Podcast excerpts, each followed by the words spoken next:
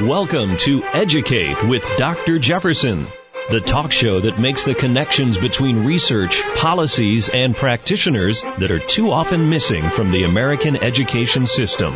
Now, here's your host, Dr. Jonathan Jefferson. Good day, listeners. Welcome to Educate with Dr. Jefferson. I am your host, Jonathan Jefferson, you can learn more about me at my show page on talkzone.com. Today we are going to discuss motivating students with three distinguished guests. Our first guest will focus on young adolescents. Do you remember those hormone raging years? Walk into any middle school during the changing of classes and the noise volume and energy will surpass most other settings, including high schools. There are teachers who thrive in middle school settings and those who loathe it. My first guest will share his expertise at motivating young adolescent students and helping their teachers to thrive. Rick Wormeli is an education consultant, veteran educator, and author. His most recent book, The Collected Writings So Far of Rick Wormeli, was published by the Association for Middle Level Education in 2013. Rick, welcome to the show. Thanks, Jonathan. I'm glad to be here. I appreciate having you. Uh, Rick, let's start out by um, what is your definition of motivation? Well, you know, motivation to one can be very different than it is to another, but in general, it's this growing sense that I want to partake. I want to involve myself, which means I'm going to invest time, energy, maybe creativity uh, into whatever the task is before me. But it is something that is very internal. It's very rarely something that comes from outside or extrinsic in its uh, motivation, in, in motivation. So I would hope that people would see it as a kind of a revealing or, a, or an opening inside a child rather than something we do to a child. Yeah, and and that speaks to uh, your recent article in Education Leadership, where you mentioned that what teachers may enjoy doing may very well not be what's enjoyable to, I'm paraphrasing, of course, to the students. Yeah, that's true. And it's interesting. Um, you know, one of the greatest things that we've discovered in the last few years in research and education was about teacher dispositions. And quite often, teachers who are highly effective have a sense of empathy from where the child is viewing the lesson or the experience at hand. So if we can somehow step outside ourselves and not fall prey to that intellectual bias, you know, we've, we've taught this for a number of years. We've taught it several periods a day. It's so clear in our heads. Why can't our kids see it as clearly as we do? We almost get frustrated by that, but we have to remember it's their first time. And if we begin to think about what motivated us if we were sitting in those seats? What would engage us? The idea of being a, a storyteller and story receiver. The idea that learning is really an act of creation, not just an act of consumption. All these things come to bear and we realize, oh, now I see how to really engage the students. And so many times, uh, you know, teachers say, well, students today in middle school or young adolescents aren't motivated. But really, they're very similar to the way we were when we were those ages. And we've just kind of forgotten what it was like. So one of my big pushes lately is, is that sense of empathy to remember it's their first time. That's that's well well stated. In fact, uh, years ago, uh, I read a poem. Um, it was an is uh, ancient uh, Japanese poem. It was over three thousand years old, and it was speaking about uh, teenagers or adolescents. And the poem could have been read at any time in history because every generation seems to have the same opinion of adolescents coming up, that they were so different than we are, when in reality they were probably exactly as we are. Well, you know, it's interesting. We've lived a much longer portion of our lives. And yet, you know, every month of an adolescent's or young adolescent's life is a much larger chunk of his life. So there's a lot of transformation, but we have this perspective that you know, that crumpled love note really is not the end of the world, but to them it is. So the roller coasters are very high and very low. Very rarely is it just that moderated middle level. It's really, really extreme and, and we have to be comfortable with them laughing at the unlaughable, crying at the uncryable, and not holding it against them because it's the nature of where they should be developmentally at that point to have those almost to us irrational responses to what should be a very rational thing. Absolutely. In fact, I just uh, took my 13 year old nephew. I have about 17 nieces and nephew, but I, I guess my sister wanted to get rid of him for a weekend or for a week. so she, yeah. she let him go on vacation with me. And when I didn't allow him to buy a more than $20 for a, a flimsy t-shirt, I had to spend the rest of the day watching him mope, you know, because oh. for him, so for well, him, know, like, yeah, I mean, it, it's exactly right. I mean, when, when we're trying to assimilate everything, our own expectations, societal expectations, schools, everything, all those different things, and we don't have the neural pathways quite yet developed, the number one default is frustration and a little form, a moderate form of depression because we just can't assimilate all of it and, and be everything to everyone that we want to be and, and also be something to ourselves. So you're exactly right. Um, you know, my wife is not in education, but in the few times our own children have acted up during middle school, she'll toss over me and say, well, you're the expert. Do something. and I want to say, well, he's your child tonight, but not my, no, we don't really do that, but it, it's oh. something like, it, it's a frustration that I know. Yes. Um, and I'm so glad my son is now 24 because those were some tough years. Um, yeah. yeah. So Rick, what's the relationship between student mo- motivation and grades? Oh, that's really interesting. You know, a lot of people are untrained in motivation, overly rely on grades for classroom management and student motivation. And I would beg them, please, I implore them, I implore universities to teach this in schools of teacher preparation that, you know, kids, you know, eh, an F does not motivate a kid to hunker down and really dig in and do better. It actually pushes young adolescents away from investing in the teacher and the class. So we can't think, oh, this will light a fire under his, his rear end. He'll really do it now. No, with every single low grade a child in middle school gets, we have to extend an emotional bridge to walk them back across to the same level of personal investment they were prior to receiving the low grade. And then we have students who have a string of zeros and Fs. What kind of an emotional bridge will we have to build? So with every low grade, we're going to have to extend ourselves as an overt reaching out to the student, not think our grades are really going to teach them anything.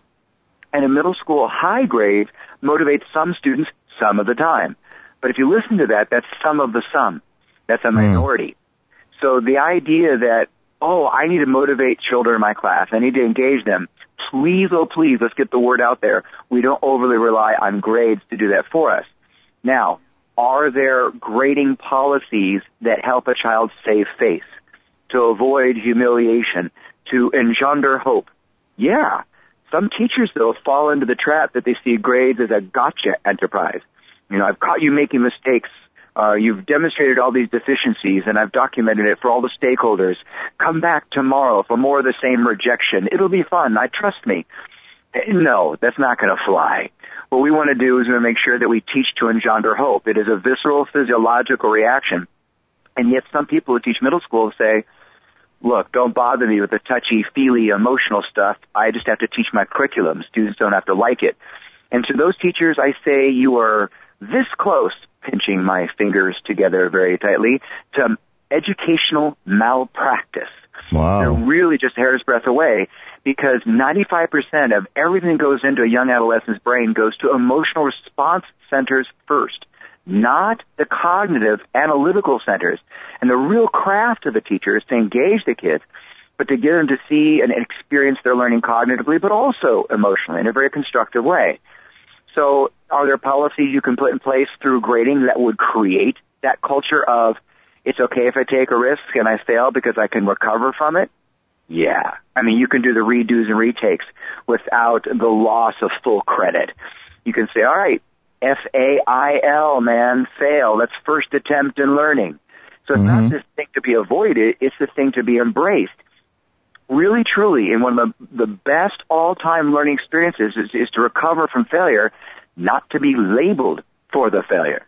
Yet a lot of teachers think, well, if I report the failure, that's the motivating act. It isn't if F's and zeros really motivated and maintained hope in students, we have a lot more hopeful, motivated, high achieving middle school students.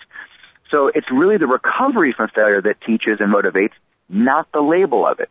So that's just one of the many, many policies we can use in middle school uh, to create that sense, that culture of hope and motivation rather than destroy it. Does that make sense?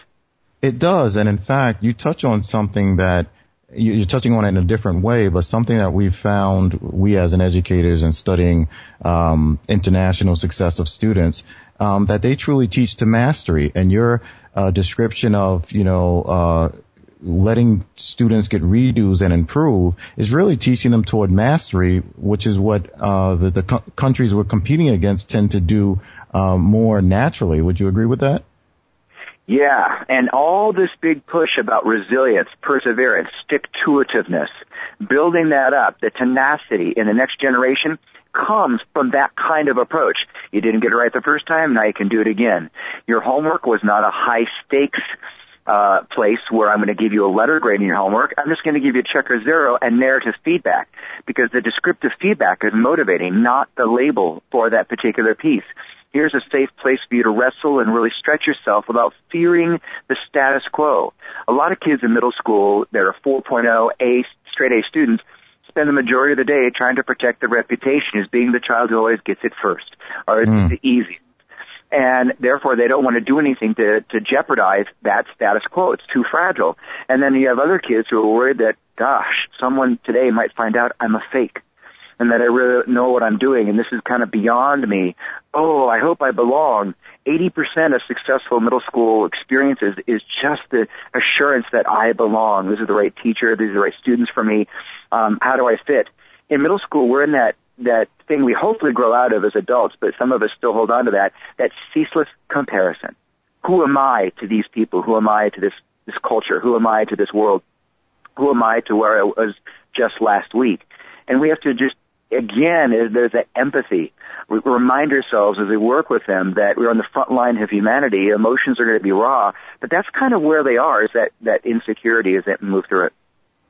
Mm, good point. Now, there is some research out there that shows that um, children today, I think this research is done with much younger children, but that because every the information is being um, pretty much flashed at them, that they their brains are wired differently. That they take in information in short chunks, and um, so my my question to you is, not everything that they have to learn is in short chunks. So how how would students deal with the difficulties of like reading something difficult or long-term projects, things that are not coming to them in short chunks like text, text messages?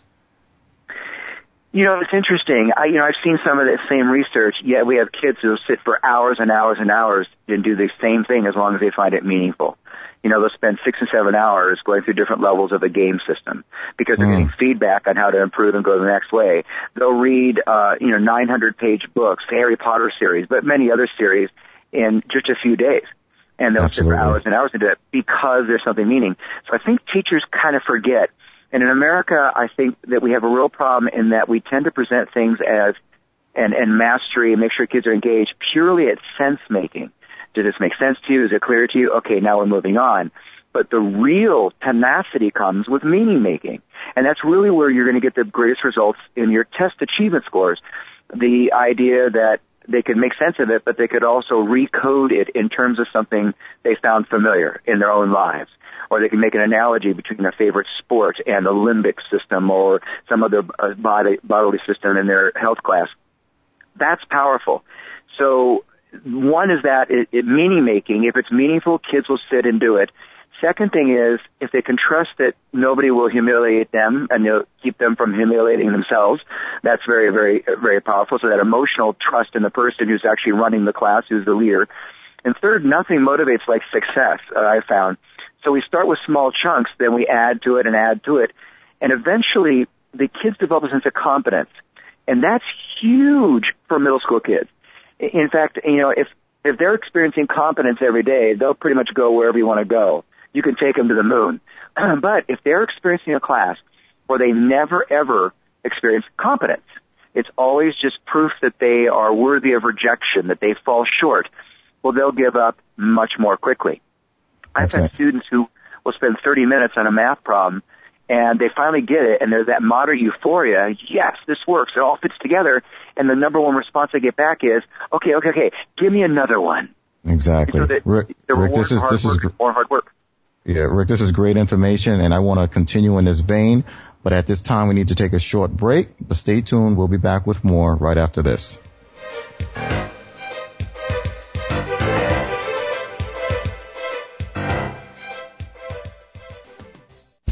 Welcome back to Educate on Talk Zone. Here's Dr. Jonathan Jefferson. Welcome back, welcome back, welcome back to the show and our discussion with our guest Rick Wormeli on the topic of motivating students. Rick, just before the break, you touched on something that I'm very passionate about we were discussing the, the, the, research or the belief that students today uh, can't really sit for long periods of time and focus. And you mentioned the fact that if it's of interest to them, they can sit for considerable amounts of time. And I observed that in my own son when he was 15. He was labeled, uh, you know, lazy, learning disabled, you, you name it. He was given those labels. But I would always notice that he was able to take very complex, at least for me, very complex video games and he and his friends could go the entire weekend falling asleep at the controls at two in the morning, you know, focused in mastering those video games. And, you know, what you spoke to about motivation kind of speaks to that. If there's, if there's an interest, they will sit and focus.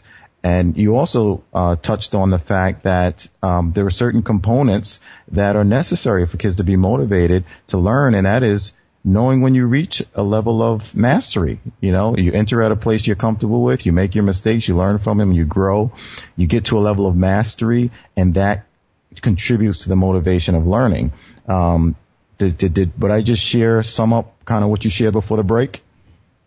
Oh yeah, yeah. In fact, there's a lot of research out there from many, many folks, even back as early as the 70s and the 80s, that when kids know the target and they know where they are in relation to the target at any given moment in the journey. So, for example, any given moment in the lesson plan, do they know what the, tar- the academic goal is and where they are in relation to that? It turns out they hit the target dramatically more often. So, for example, if I write B plus, very good on a student's paper, it's not very motivating. It's very judgmental, and judgment and evaluation shut down that engagement. But if I say I noticed you used all the techniques for successful introductions, and as a result, I could not read the, I could not wait to read the rest of your paper. That's very exciting, very engaging. Alternatively, if they did something that was a weakness, you know, and I point out, I noticed you did not use any of the techniques for successful introduction. I noticed that you did not have your notes on the left side of the double entry journal, so you couldn't easily access them when you're working on the right side of the paper, you know, for your applications. And there was, I point out something that was a, real struggle, a real problem, the student is much more willing to embrace that, to internalize that, to learn from it, to engage in it, and not see it as threatening when it comes across as descriptive, supportive feedback.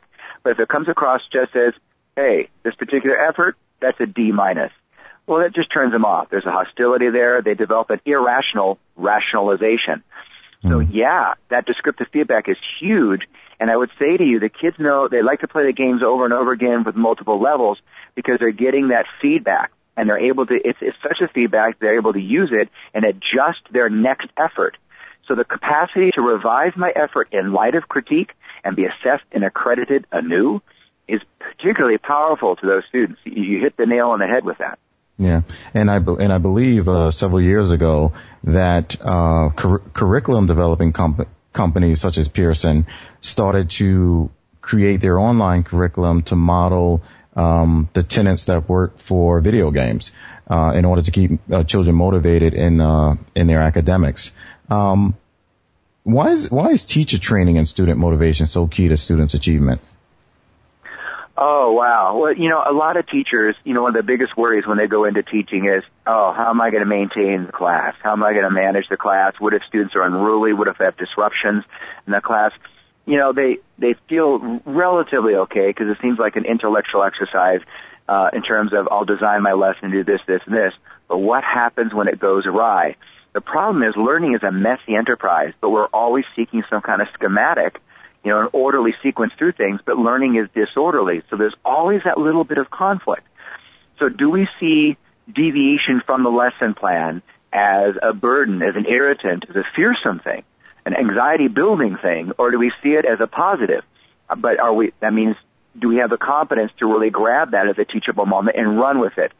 Well, one, we might have an insecurity about our own knowledge content. We don't see how things relate to each other. We're barely a page ahead of the kids sometimes when we first started teaching a, a new subject. Hmm. But two, we, you know, a lot of teachers think, well, I've taught for 15 years, so I must know how to do that. And they do the same thing every year when you have to realize you're teaching a whole new set of humans every single year, and you might not have it totally ready. And are you open to revising yourself in light of a new perspective. That's one of the signs of an intellectual, and I hope that all teachers would consider themselves as intellectual, hence revisable in light of new perspective or new evidence. So one of the things that we can do in schools of teacher preparation is to really have a, a whole separate course just on how do you motivate students of that age to one, engage, but two, to develop self-advocacy and self-efficacy, to really get a sense of self-concept. And this is not going soft. This is actually increasing the demanding nature of teaching at the middle school level, uh, of also, and students learning and experiencing middle school. So, you know, you might say, well, you know, middle school, isn't that just a junior version of high school? Not even close. There's a very unique set of skills um, and characteristics of the 10 to 15 year old, which nationwide is what we refer to as young adolescents. So we're talking grades fifth grade through ninth grade in most places. That's what we're talking about should have its own unique certification. And you've got groups like you mentioned early on, the Association for Middle Level Education, AMLE, who can provide a lot of that research. Other groups can do that too. But the idea that I should be able to circle in my lesson plans where my expertise in the unique nature of young adolescents is being expressed is huge. Otherwise, you should doubt my lesson's effectiveness and thereby me as a teacher. Hmm. And, and, and when reading your article, I think I shot you an email that I wish I read it when I was teaching middle school, uh, because I've, I, have i have taught K through 12 and I'm, I'm learning now that, uh, techniques I use with my K through uh, K through five students would have been very effective with my middle school students. Uh, for example, I used to, you know, my kindergarten, first, second grade kids after a lesson, I would ask them what could we have done or what could I have done to make the lesson better? And you'd be amazed at the creative and, and incredible ideas these kids come up with five, six, seven years old. And yet I didn't apply that when I was in middle school, and I thought, and I think, you know, from reading your article, it probably would have been just as effective, if not more effective, uh, at helping motivate middle school students. Oh, that's brilliant on so many fronts. Exactly that metacognition. You know, what worked for us, what didn't. How should I teach it differently next time? One, you make students collaborators, collaborators in the whole learning experience. And one of the things we learn is, is something, you know, as we said earlier, something you do with them, not something you do to them, so they mm-hmm. feel a sense of ownership but then they love it. Middle school is naturally very curious about themselves. They're they're wrapped up in their own egos. So they're fascinated, really, really, truly fascinated about how their brains and bodies work. So if you reveal, you know, I taught this way and this is the result, or that way and that was the result, they're really into that. And who knows, you might be, make them all ambassadors uh, for going into education themselves. But they really do appreciate that, that the teacher took the time to ask their opinion because they're in this this moment of who am I to have a voice? It's almost like proof mm-hmm. Do I exactly. dare do I dare disturb the universe? and they really and they go and we want to convince them, well, yeah, you have a voice, and it's an important, compelling voice that you may not have recognized up until this point, but now you really can make the contribution. And I find that when students feel like they're making substantive contribution, not just decorative, but real substantive contribution, they will be the the the um, the coaches, the ambassadors, to make sure that lesson runs well. So one of my favorite things to do is I take some of those kids who have a lot of excess energy, um, i.e., they may disrupt the class a lot, and I make them co-teachers with me. And then we do mm-hmm. it together. We plan lessons together, and they're totally engaged. They get everybody else on board. So there's a lot of ways to, to turn that negative into a positive. Absolutely. Now, when it comes to motivating students, you shared several of these in your article. What doesn't work? Oh yeah. Holy cow! Well, There's a whole list in the article hmm. um, that we we could list there. But uh, a lot of the idea that you know, a lot of middle school teachers think, well, I got to prepare you for high school. You know, oh, we can't do that because they don't do that in high school. Now, one of the things I've lo- discovered is the the best middle school teachers teach the student first, the subject second. They're subject experts, yeah, but they realize these kids are 12 years old first uh, gifted or learning disabled second, or have a moderate spectrum, moderate autism spectrum of Asperger's or something. The label's always second. They're, they're middle school kids first. And you're trying to help them live this one week of their lives powerfully in a robust manner to discover who they are. So when you couch things in terms of, well, this will be important in high school, let me tell you, That's not helpful. That's like wasting taxpayer money and planet Earth's oxygen. Mm. They really, really want to know what can you do to help me this week because that's where their whole world is. And thinking about that. So that Absolutely. sarcasm, uh, taking kids out of PE and music to double up on math and and uh, reading classes, you those cl- elective courses and on what we call encore classes in some schools give dimension and meaning to the academic classes and maybe only reason that they show up. So to take them out of those things that, that where they're successful and they find meaning in it, you're just shooting yourselves in the collective foot. So find another way to give them extra time with reading skills and content and math skills and content, but don't take them out of the very thing that gives their life meaning and reason to go to school in the morning. There's a whole list of those there. Um, Mhm. As you work in the article, I would direct people to kind of take a look at that. Absolutely. Okay, we have been speaking with Rick Wormeli, education consultant, veteran educator, and author. Rick, if my listeners want to learn more about you and your publications, where should they go? Well, they've got rickwormeli.net, and you can skip the part about workshops and things unless you're interested in that. I'd recommend the uh, recommended resources section because I always collect things from other people and, and articles that I've written, but also you know new studies from colleges and so forth that are applicable to this. Then I'm on Twitter at rickwormeli2. So it's just spell out the full name and then add a two to it, and you can follow me on Twitter. Excellent, oh, one excellent. Last thing. I write for AMLE magazine, so you'll see my articles there every other month, every other issue. I co-write the column with Jack Berckemeyer, uh, Jack Berckemeyer, another wonderful resource.